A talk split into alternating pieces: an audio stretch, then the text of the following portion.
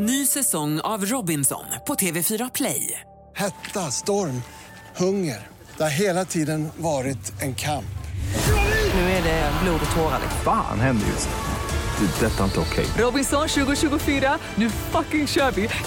Streama söndag på TV4 Play.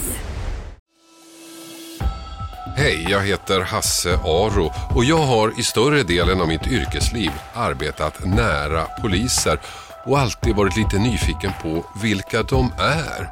Vad krävs det för att bli polis och hur går rekryteringsprocessen av nya poliser till? Och med det vill jag säga välkomna till den här podden som vi kallar En större uppgift. Det handlar om att vara polis och hur man blir polis. Och vi som ska prata om det här det är eh, Maj Lindman som är elev och ska bli polis. Välkommen. Tack så mycket. Åsa Wahlgren som är polis. Ja. Sen när då?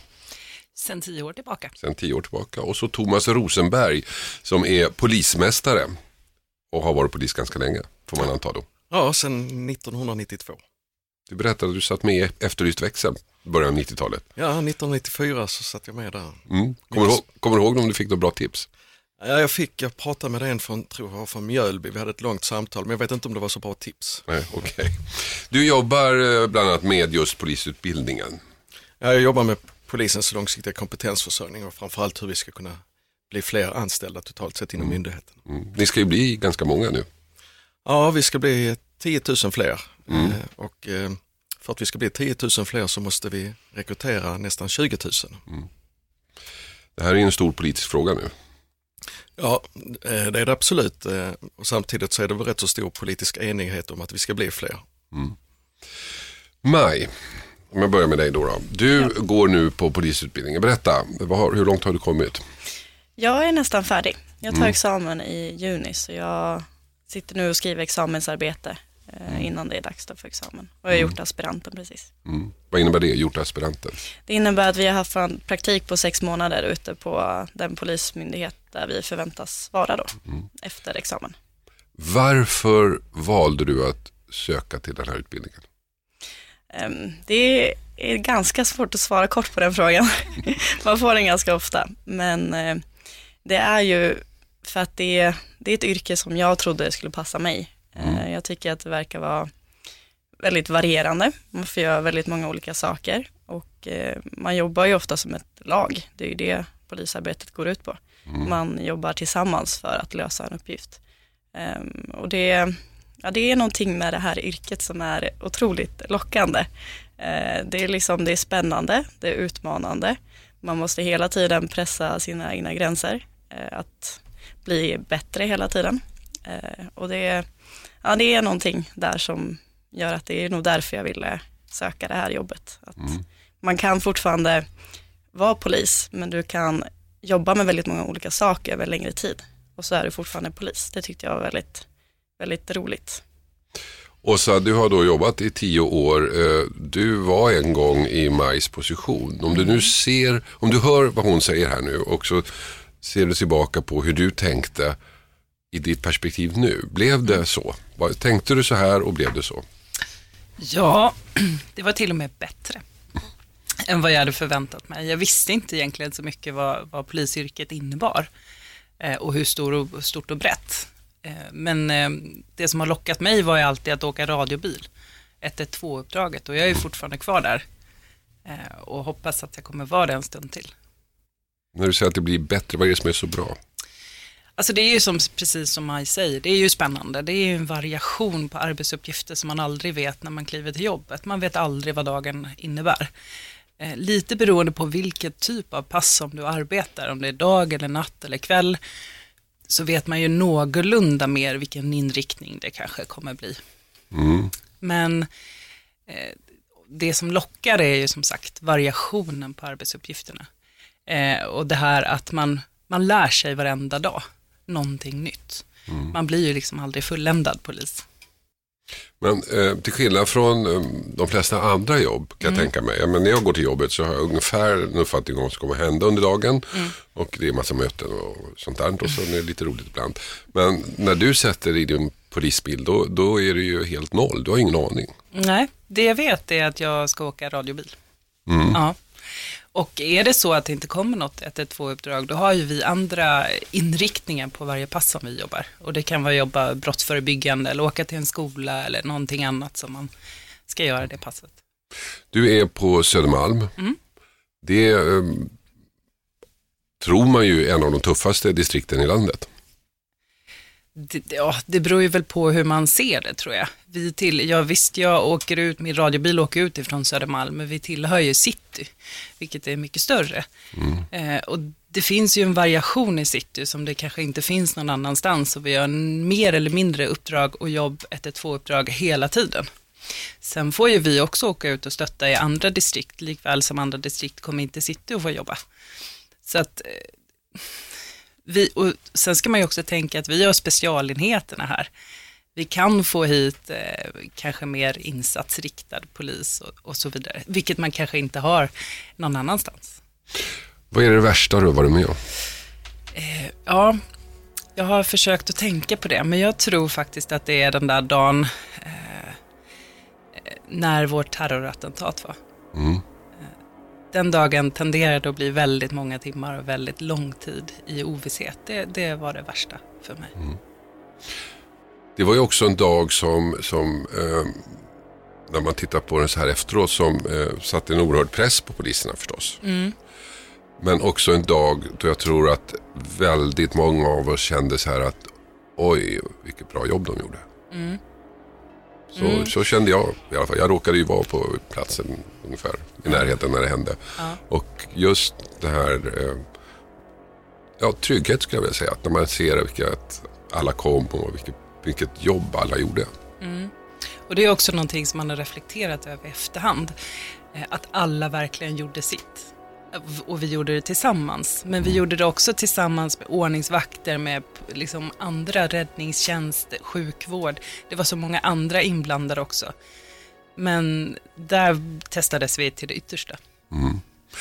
Vad är det bästa du har varit med om då? Det är också svårt att säga, för alla dagar har ju någonting bästa med sig. Men det kan vara att man kanske når fram till den där personen som mår dåligt. Ehm, eller att man får, men man får vara med i det här lyckoruset. Man får följa med, man kanske får åka blott med en, med en mamma och pappa i en bil som ska in till BB eller någon sådana saker är också fantastiskt kul. Åka blått. Ja, åka blott. Vad innebär det?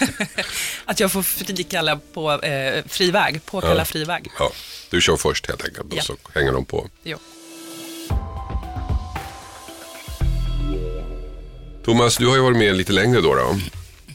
Eh, när du hör de här berätta om förväntningarna och hur, på yrket och, och inledningen på yrket, så här, är det något du känner igen?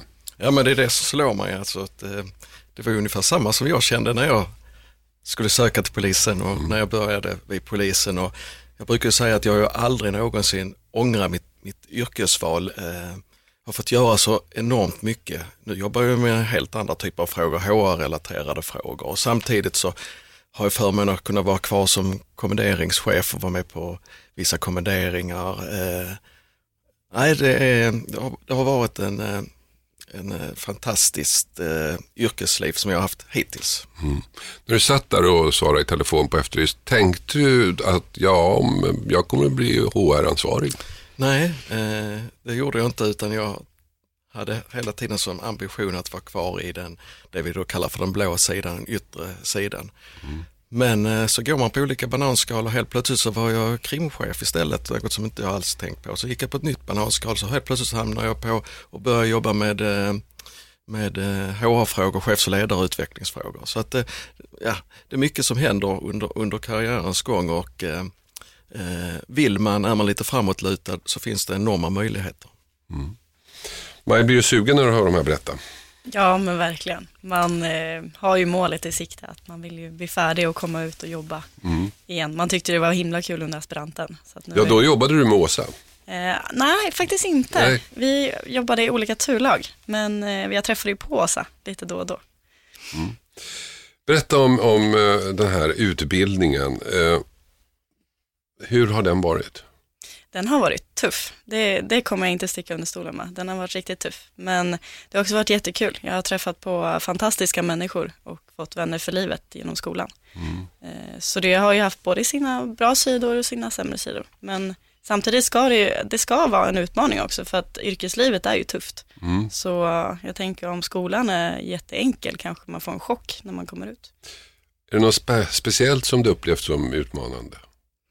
Jag, för mig personligen så har det varit det höga tempot i skolan. Eh, Det, man får förvänta sig att det är högt tempo, det är mycket schemalagt. Eh, Man har mycket teoretiska ämnen också. Eh, Jag själv kanske trodde att det skulle vara lite mer praktik. Så det blev en liten chock. Men man får liksom kämpa på. Det är bara liksom, det är bara att ta i och kämpa och jobba hårt för att det ger ju resultat också. Så att, Vad, vad är det för olika delar som du har, som du har fått gå igenom? Eh, Man går ju fem terminer på skolan. Och i termin ett så läser man eh, tre ja, större kurser som heter Polisen i samhället, juridik och brott och straff. Eh, Och under de kurserna så har man löpande också praktiska polisiära kurser under hela tiden. Så det är därför det blir lite mer schemalagt. Sen kommer termin två, då börjar man med brottsutredning där man eh, eh, får lära sig hur förundersökning går till, vilka regler och vilka lagar man har att följa. Och sen har vi också en kort kurs om barn och ungdom där. Och här i termin två så har man ju också de här praktiska polisiära kurserna under hela terminen. Som, Ehm, som skytte börjar man med. Eh, jag tror vi börjar nosa lite på radion, hur man använder den. Eh, vi fortsätter med fysiska tekniker och vi går in lite på taktik. Eh, och sen finns det en herrans massa andra kurser också, bland annat sjukvård. Eh, lär man sig om också. Eh, och sen kommer ju termin tre och då börjar man lite mer, eh, ännu mer med polisiära kurser. Man läser om missbruk, om psykisk ohälsa, eh, om trafik och sen också våld i nära relation. Och eh, så trappas de här praktiska polisiära kurserna upp också. Det blir ännu tuffare fysiska tekniker, man har mycket mera skytte, vilket också är väldigt roligt. Ehm, och man fortsätter med radion och det är mycket bilkörning också. Det har man också i och för sig redan i termin två. Eh, så allting trappas upp ytterligare ett snäpp. Eh, sen i termin fyra, då ska vi ut på aspiranten. Man började med en kurs om migration. Eh, sen har vi också lite hatbrott och organiserad brottslighet innan vi går ut på aspiranten. Då. Och här kör vi också lite praktiska polisiära kurser innan det är dags för aspiranten då, som är vår praktik under sex månader. Eh, Och sen efter den då, när man kommer tillbaka, då har det blivit termin fem och då är det dags att skriva examensarbete. Eh, Och sen har vi en kort kurs om IT-brottslighet också innan det är dags för examen. mm, och det examensarbetet är det du håller på med nu. Det är det jag håller på med nu. Vad skriver du om då? Eh, Man ska skriva om ett dilemma eller någonting man har lärt sig under sin aspirant. Då. Och jag var med om ett stort slagsmål där jag, ja, men jag hade verkligen så här ett dilemma hur jag skulle använda mina hjälpmedel. Eh, Är det läge att spraya någon med OC här eller ska jag avvakta? Det, det är inte helt lätt alla gånger. Man, man övar såklart mycket på det i skolan och jag vet ju ungefär vilka tillfällen jag ska spraya eller inte men här var det ett nytt tillfälle där jag, vi har inte övat på den situationen innan så att där blev det verkligen ett dilemma hur jag skulle hantera situationen.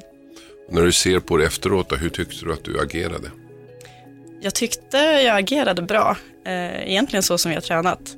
Det var just själva beslutsfattandet som var nytt för min situation. Jag visste inte om, eh, om jag skulle liksom eskalera situationen genom att spraya den här personen med OC. Det, det räckte ju med att hota med det. Eh, och det var ju skönt på ett sätt. Eh, och vi fick förstärkning och hjälp. Eh, och då var det ju läge att använda annan taktik. Men just där och då så blev det med att jag frös, försökte frysa läget, vilket funkade. Men i efterhand så det kanske hade varit bättre att spraya. Det är jättesvårt att svara på, man går igenom det i huvudet flera gånger. När du, när du fick reda på att du blev antagen, hur kände du då? Ja, jag kände mig jätte, jätteglad. Det var verkligen lyckorus som kom genom hela kroppen. Ehm, och det, ja, det är en svår känsla att beskriva men det, när man har kämpat för något eh, ett tag så blir man ju väldigt glad när man väl lyckas att komma in. Berätta lite om de här testerna som du fick göra.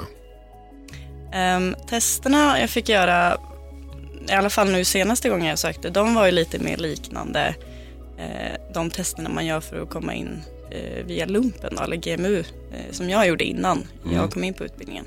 Eh, så det är att man gör ett datortest där man får svara på lite frågor, ett begåvningstest kallas det. Eh, och efter det så fick jag svara på lite personliga frågor eh, som jag tror var lite grundläggande inför psykologintervjun. Eh, och sen, om jag minns det rätt så tror jag kanske att jag var klar den dagen. Eh, för jag gjorde testen under två dagar. Så att jag fick i alla fall senare göra EKG-tester och träffa en läkare och prata lite. Och sen fick vi cykla på en sån här träningscykel som lägger på vikter efterhand och så ska man komma upp till en viss nivå. Eh, och sen också lyfta en stång kan man säga. Jag kommer inte ihåg just nu vad, eh, vad det kallas, men det är också att man ska lyfta efter en viss kraft och få en viss eh, summa på den. Var du orolig för de här fysiska testerna? För det är ju liksom, det är inte så lätt att, att förbereda sig på en vecka. Nej men precis, nej men det var jag inte. I och med att jag hade gjort det tidigare så visste jag vad det handlade om. Eh, och jag visste ju vad jag hade eh, gjort, alltså vilk- vilken nivå jag hade kommit till innan. Så att jag kände inte att det var några problem. Är det någonting så här efteråt som du tänkte, det där skulle jag kanske ha förberett mig lite mer på? Alltså, nej, faktiskt inte. För att jag, det var inte första gången jag sökte eh, nu när jag kom in. Eh, så att jag sökte ju tidigare, då det var jag kanske 18-19. Eh, så jag, och då hade de fortfarande det här svenskprovet kvar, så det hade jag fått göra.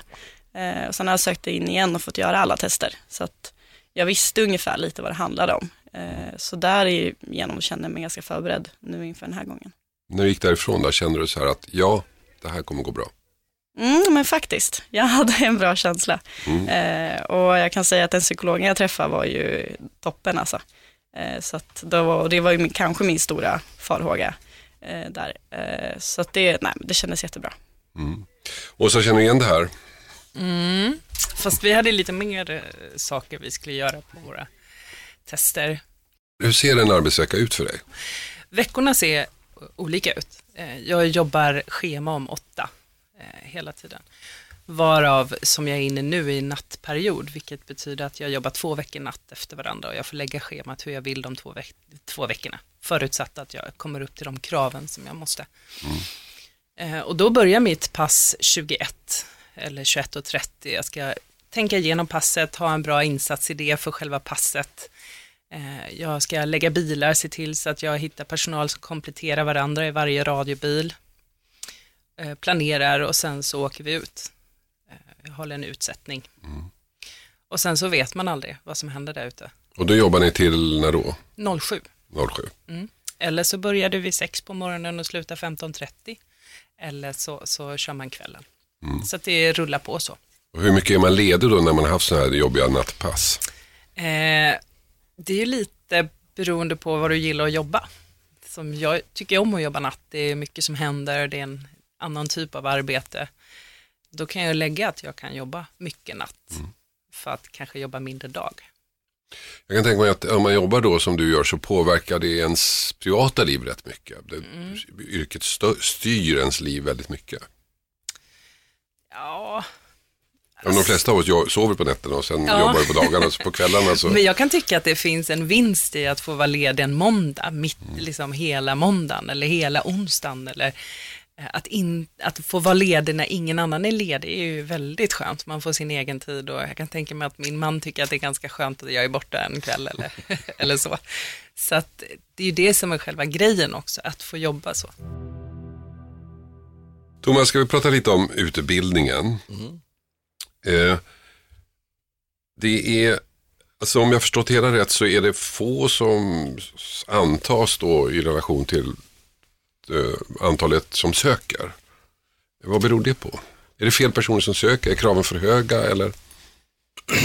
Nej, eh, kraven är inte för höga utan kraven eh, ska ju då eh, vara utifrån den komplexa arbetsuppgiften som, som det är att, att eh, vara polis. Eh, när vi, vi har ju, nu senaste omgången hade vi ungefär 15 000 sökande och eh, den stora delen tappar vi dels under själva processen innan de kommer till rekryteringsmyndigheten helt enkelt som är det första steget. Eh, alltså de, det är många som gör ett konto och sen så fullföljer de inte det, fullföljer de inte det kontot. Sen så, sen så Eh, är det rätt så många som eh, försvinner eller ramlar bort i samband med eh, eh psykologtesterna och eh, eh psykologintervjun.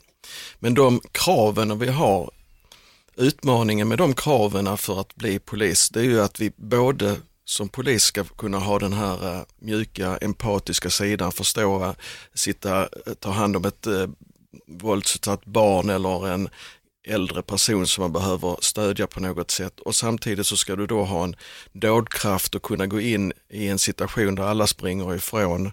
Eh, du ska kunna fatta ett rättssäkert beslut trots att det är en stor påfrestning eh, och det gör det att det, vi testar på rätt så många olika delar som i vissa fall nästan kan tala emot varandra utifrån ett egenskapsperspektiv. Och det gör det att det är inte så jättemånga som, eh, som, som klarar av de tuffa testerna eh, vi har helt enkelt. Har de här kraven ändrats eh, under tiden? Eh, ja, historiskt sett så har de ändrats men de senaste åren så har de inte ändrats. Det vi har gjort det är att eh, tidigare så gjorde man en sammanvägd bedömning av eh, av de psykologiska testerna, intervjun och fysiska och så gjorde man sammanvägd bedömning. Numera har vi cut off så att man ska klara vart och ett av dem och det så det har inneburit att det är tuffare nu helt enkelt. Eh, lyssna på Åsa och Maja så får jag en känsla av att eh, utbildningen har blivit mindre fysisk och mer teoretisk. Eh, ja, om vi går långt tillbaka i tiden så, så är det absolut så att den, är, eh, att den kanske är mer teoretisk nu, men det har ju också att göra med samhällsutvecklingen. Den ser rätt så lik ut som nu som den eh, har gjort de senaste 15 åren kan man säga. Och det, det utgår från en akademisk standard eh, och eh, utbildningarna genomförs också på uppdrag av polisen vid fem stycken universitets eller, universitet eller högskolor. Eh, och eh, så det, det, är klart att den har en liten annan inriktning än vad den hade för 20-25 år sedan när vi drev den i egen regi på Polishögskolan. Så det var mer en yrkesutbildning då. Om jag då funderar på att söka, om jag funderar på, eh, är jag en bra polis? Eh, hur, hur, ska man vara? Hur ska man vara som grundperson för att liksom bli en bra polis tycker du? Ja, det krävs att man är omdömesgill, att man är kommunikativ, man har ett rättspatos, eh, att man kan klara av att hålla huvudet kallt även vid stora påfrestningar. Och sen så kanske det viktigaste allt, man måste tycka om människor. Man måste ha en, eh, även människor som kanske då eh, gör andra illa eller hotar människor, så måste man ändå ha en, grunda sig i en positiv syn på våra medmänniskor. Håller du med om det Åsa? Mm, absolut. Eh, det är ju grund och botten det viktigaste. Men sen så skulle jag också tillägga att man eh, är van att tempoväxla. Att man är van vid olika slags tempo och kunna göra sig i det. Men också att vara modig. Mm. Social och ödmjuk brukar jag säga också. Det här med att tycka om människor. Eh, när jag började med, med det här som jag gör så, så hade man en bild av människor. Eh, och det som har hänt under åren, att det som, det som har förvånat mig kanske lite grann, är människors godhet. Mm. Att människor är onda, det visste jag. Mm. Men att de kunde vara så goda, det har jag lärt mig genom åren. Mm. Känner du igen det? Mm. Verkligen. Um, folk är rätt snälla. Folk är, är snälla. och det måste man ju också utgå ifrån. Men tyvärr så kanske det är vår baksida, att vi ibland ofta träffar på dem som inte är lika goda. Eh, men som sagt, det är inte vår uppgift att döma någon. Eh, det är vår uppgift att se till att det blir rätt och att vi har en bra eh, grund så att domstolarna kan döma. Mm. Vilka är det då som söker till polisutbildningen? Hur ser liksom sökunderlaget ut? Ja, det är framförallt, just nu så kan man väl säga att det är framförallt eh, ungdomar som är födda på eh, 90-talet. Eh, det är ungdomar som är, är intresserade av ett omväxlande yrke, tempoväxlingar, att, att både kunna jobba självständigt men jobba självständigt i ett team, alltså inom ramen för ett lagarbete. Det är väl min uppfattning att det är. Mm. Och hur könsfördelningen ser den ut? Eh, det ser ut ungefär eh, av de som antas eh, 30% kvinnor och 70 män. Mm. Bakgrund? Ja, det, är rätt så, det är rätt så blandat. Eh, och då är det svårt, vad är medelsvensson för någonting? Men mm. dels så har vi ungefär procentuellt lika många som söker över, över landet och det är från olika typer av, eh, av samhällsskikt. Sen så det vi då kanske då fokuserar och jobbar eh, extra med att försöka få fler med eh, utländsk bakgrund som jobbar, som även då bor kanske det vi brukar kalla för våra utsatta områden, att vi vill ha fler eh, sökande där. En utmaning där eller ett gräns, något som man kan vara gränssättande där, det är ju att vi har ett krav på att man ska ha svensk medborgarskap för att, för att bli mm. polis och då faller, faller rätt så många bort där eftersom de inte är svenska medborgare. Vad är det de flesta annars faller på i prövningarna? Eh, det är eh, psykologtester och psykologintervjun som flesta faller på. En fråga som jag vet är lite kontroversiell det är det här med ADHD. Man får inte ha ADHD som polis, varför inte? Polisyrket eh, är speciellt, det är påfrestande, det, är, det finns det oförutsägbara situationer, att vi ska kunna hantera saker i många olika typer av miljöer, det ställs höga krav på vilka beslut som fattas och hur man agerar. Därför får man inte ha eh, eh ett medicinskt hälsotillstånd eller sjuk, sjuk, sjukdomar som kan utlösas eller förvärras av arbetet, till exempel om man eh, medicinerar regelbundet. Och neuropsykiatrisk diagnos eh, är som det ser ut just nu eh, inte tillåtet för att du kan bli polis. Däremot så följer vi forskningen på området, vi lyssnar på expertis för att eh, på sikt kanske då omvärdera detta, men det, detta är det som gäller just nu. Mm.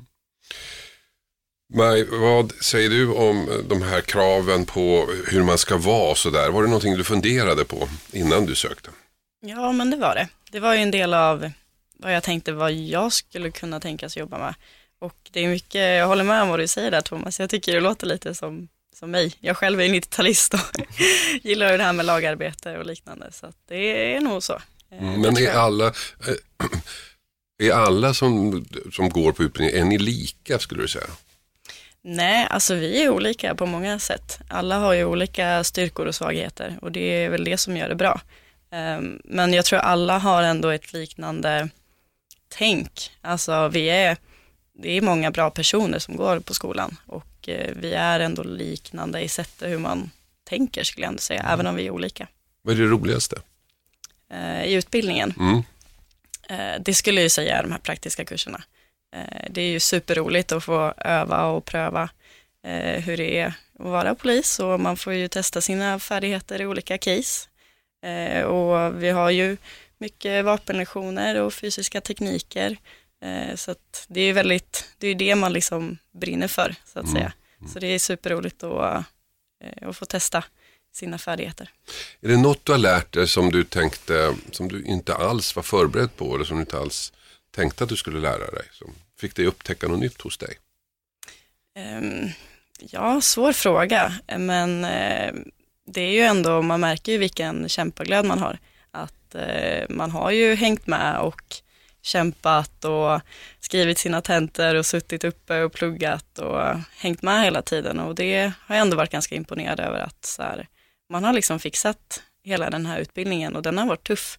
Så att där är man ändå ganska imponerad över vilken, vilket driv man ändå har och det är ju många som verkligen kämpar hårt i skolan. Mm, mm. Åsa, eh, när du eh, får elever som är precis färdiga och, och kommer till er. Mm. Eh, tyck, hur tycker du då att de är förberedda för jobbet? Jag tycker att de har en bred bas. Sen är det helt beroende på vad man har kanske gjort sin praktik någonstans och hur mycket man har jobbat. Eh, De som har varit hos oss får ju oftast en bredare bas för vi har mycket olika typer av jobb. Och sen så är det ju det vi ser kanske som är svårigheten för de som är klara med skolan, det är att omsätta den här teoretiska biten till praktiken. Och det är ju någonting man lär sig resten av sitt yrkesliv. Det är ett hantverk och inte bara någonting man lär sig en dag. Men jag kan tänka mig också att eh, menar, man, man går på en utbildning, man övar sig för olika situationer, man läser teori och sådär. Men när du står där i en situation och är livrädd. Spelar det någon roll då vad du har lärt dig? Eller är det Absolut. du som person som agerar? Dels är det du som person, men under den här praktikperioden skulle jag säga att man, det man lär sig är ju mer hur man hanterar sig själv. Eh, och man kommer på, man, man erkänner för sig själv att ja, jag är jätterädd, men jag måste agera. Och att man faktiskt eh, lär sig att hantera sin inre stress, sin stress utifrån och kan agera. Det, blir, det är ju någonting man övar på. Och det är ju någonting man övar på hela tiden. Eh, vissa dagar kanske jag har, jag befinner mig i någon eh, emotionell plats som, som är jobbig för att man har det jobbigt privat. Och då kanske man reagerar på en viss typ av jobb lite mer än andra dagar. Och jag menar, vi är ju alla människor och, och det är ju så skönt därför att då är vi väldigt många tillsammans och jag har väldigt många arbetskamrater som jag kan prata med. Det gäller ju också jobbiga saker vi har varit på, om någon kanske har gått bort eller vi är tvungna att ge jobbiga besked till, till personer och trasiga familjer och så vidare. Och då finns det ju alltid någon att prata med. När var du själv rädd? Eller när har du varit rädd? Oh, det beror lite på olika situationer. Det var inte så många dagar sedan eh, vi träffade Hulken på gatan tänkte jag säga. Men då, då eh, man får göra det tillsammans. Men då, jag kan tänka mig att om man, om man träffar en våldsam person på gatan, då är ni ju fler. Det är inte Är det- alltid. Nej. Nej. Eh, och, och jag menar, utifrån varje given situation man befinner sig på så man får hitta olika lösningar som funkar där och då. Är vi många så, så får man ut, agera utifrån många också. Tänker du ofta på din säkerhet? Alltid. Alltid. Och även ju- när jag kommer, går till jobbet eller går hem från jobbet. Och det har ju blivit ett, ett ruffare klimat. En av dina kollegor blev knivhuggen och nära döden på Medborgarplatsen. Hur, hur tänkte du då? Eh, ja, det är ju svårt. Alltså, det, det finns ju en, en, ett agg emot uniformen eh, som kanske har vuxit eller förändrats de senaste åren tror jag. Eh, och det är väl det, det här ruffare klimatet. Eh, det har ju det, ja, det har ju vuxit. Och det är någonting som man måste hantera och, och man tänker ju mer på när man kliver ner i tunnelbanan eller eh, kliver ut på en folktät plats. Man, man har ett särskilt säkerhetstänk. Men när du hörde om det här knivdådet mot din kollega, tänkte du då, är det värt det här? Alltså, i någon sjuk, konstig, så taggar man ju till och tänker nu kommer jag svära men nu jävlar. Ehm, och att ingen ska ge sig på rättsväsendet. Eh, så snarare så än att man blir rädd åt det hållet och inte vill gå till jobbet. Thomas, du som har varit med länge, eh, har du blivit rädd? Ja, absolut. Eh, Jag bara tänkt på det du säger, när det händer sådana här saker, det är väl där det positiva i det som vi brukar kalla för kårandan är. Alltså det är då vi, vi blir som en stor stark familj där vi då eh, hjälper varandra. Men absolut har det hänt det och det som kanske varit mest jobbigast är ju när eh, familjemedlemmar har blivit hotade. Två gånger så har de krossat fönstren i mitt hus och jag fick tejpade rutor, alltså som krossning, eh, okrossningsbara rutor och sådant. Och det är ju framförallt eftersom då kommer de någonstans, annars har jag uniformen på, på mig, men då kommer de eh, innanför den på något sätt när det berör eh, min familj, mina, mina barn och så vidare. Och det, det är ju tufft såklart. Men samtidigt så känner man sånt enormt stöd av sina kollegor när sånt här eh, eh, händer så att man känner inte att man står ensam i det och det tror jag är jätteviktigt. Om du nu, eh, om, om det är någon som lyssnar på det här nu och som tänker att ja, jag vet inte, jag kanske, kanske inte, jag kanske ska söka, kanske inte. Berätta nu Thomas, varför ska den här personen söka? Därför det är ett, det är ett yrke där eh, det är så omväxlande, det är nya saker hela tiden och eh, tycker man om att ställas inför nya problem, att ett, eh, komplexa uppgifter, att jobba tillsammans med andra eh, personer som har ungefär samma rättspatos, eh, att jobba i team, så, så är polisyrket eh, yrket för den. Vad säger du Åsa, vad skulle du säga till den här personen som nu sitter där och eventuellt tänker sig söka? Sök.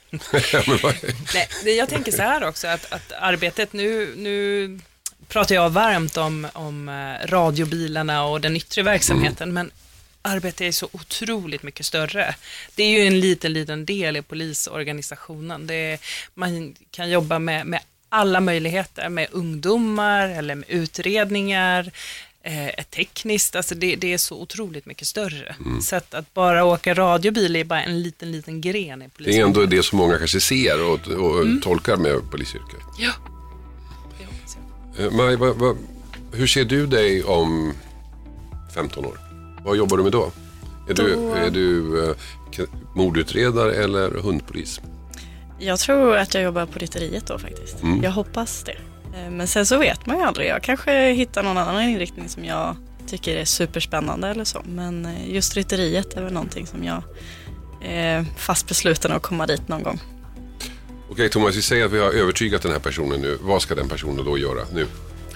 Den ska eh, gå in på polisen eller rekryteringsmyndighetens sida och skapa ett konto där och söka till oss. Tack så mycket för att ni kom hit allihopa.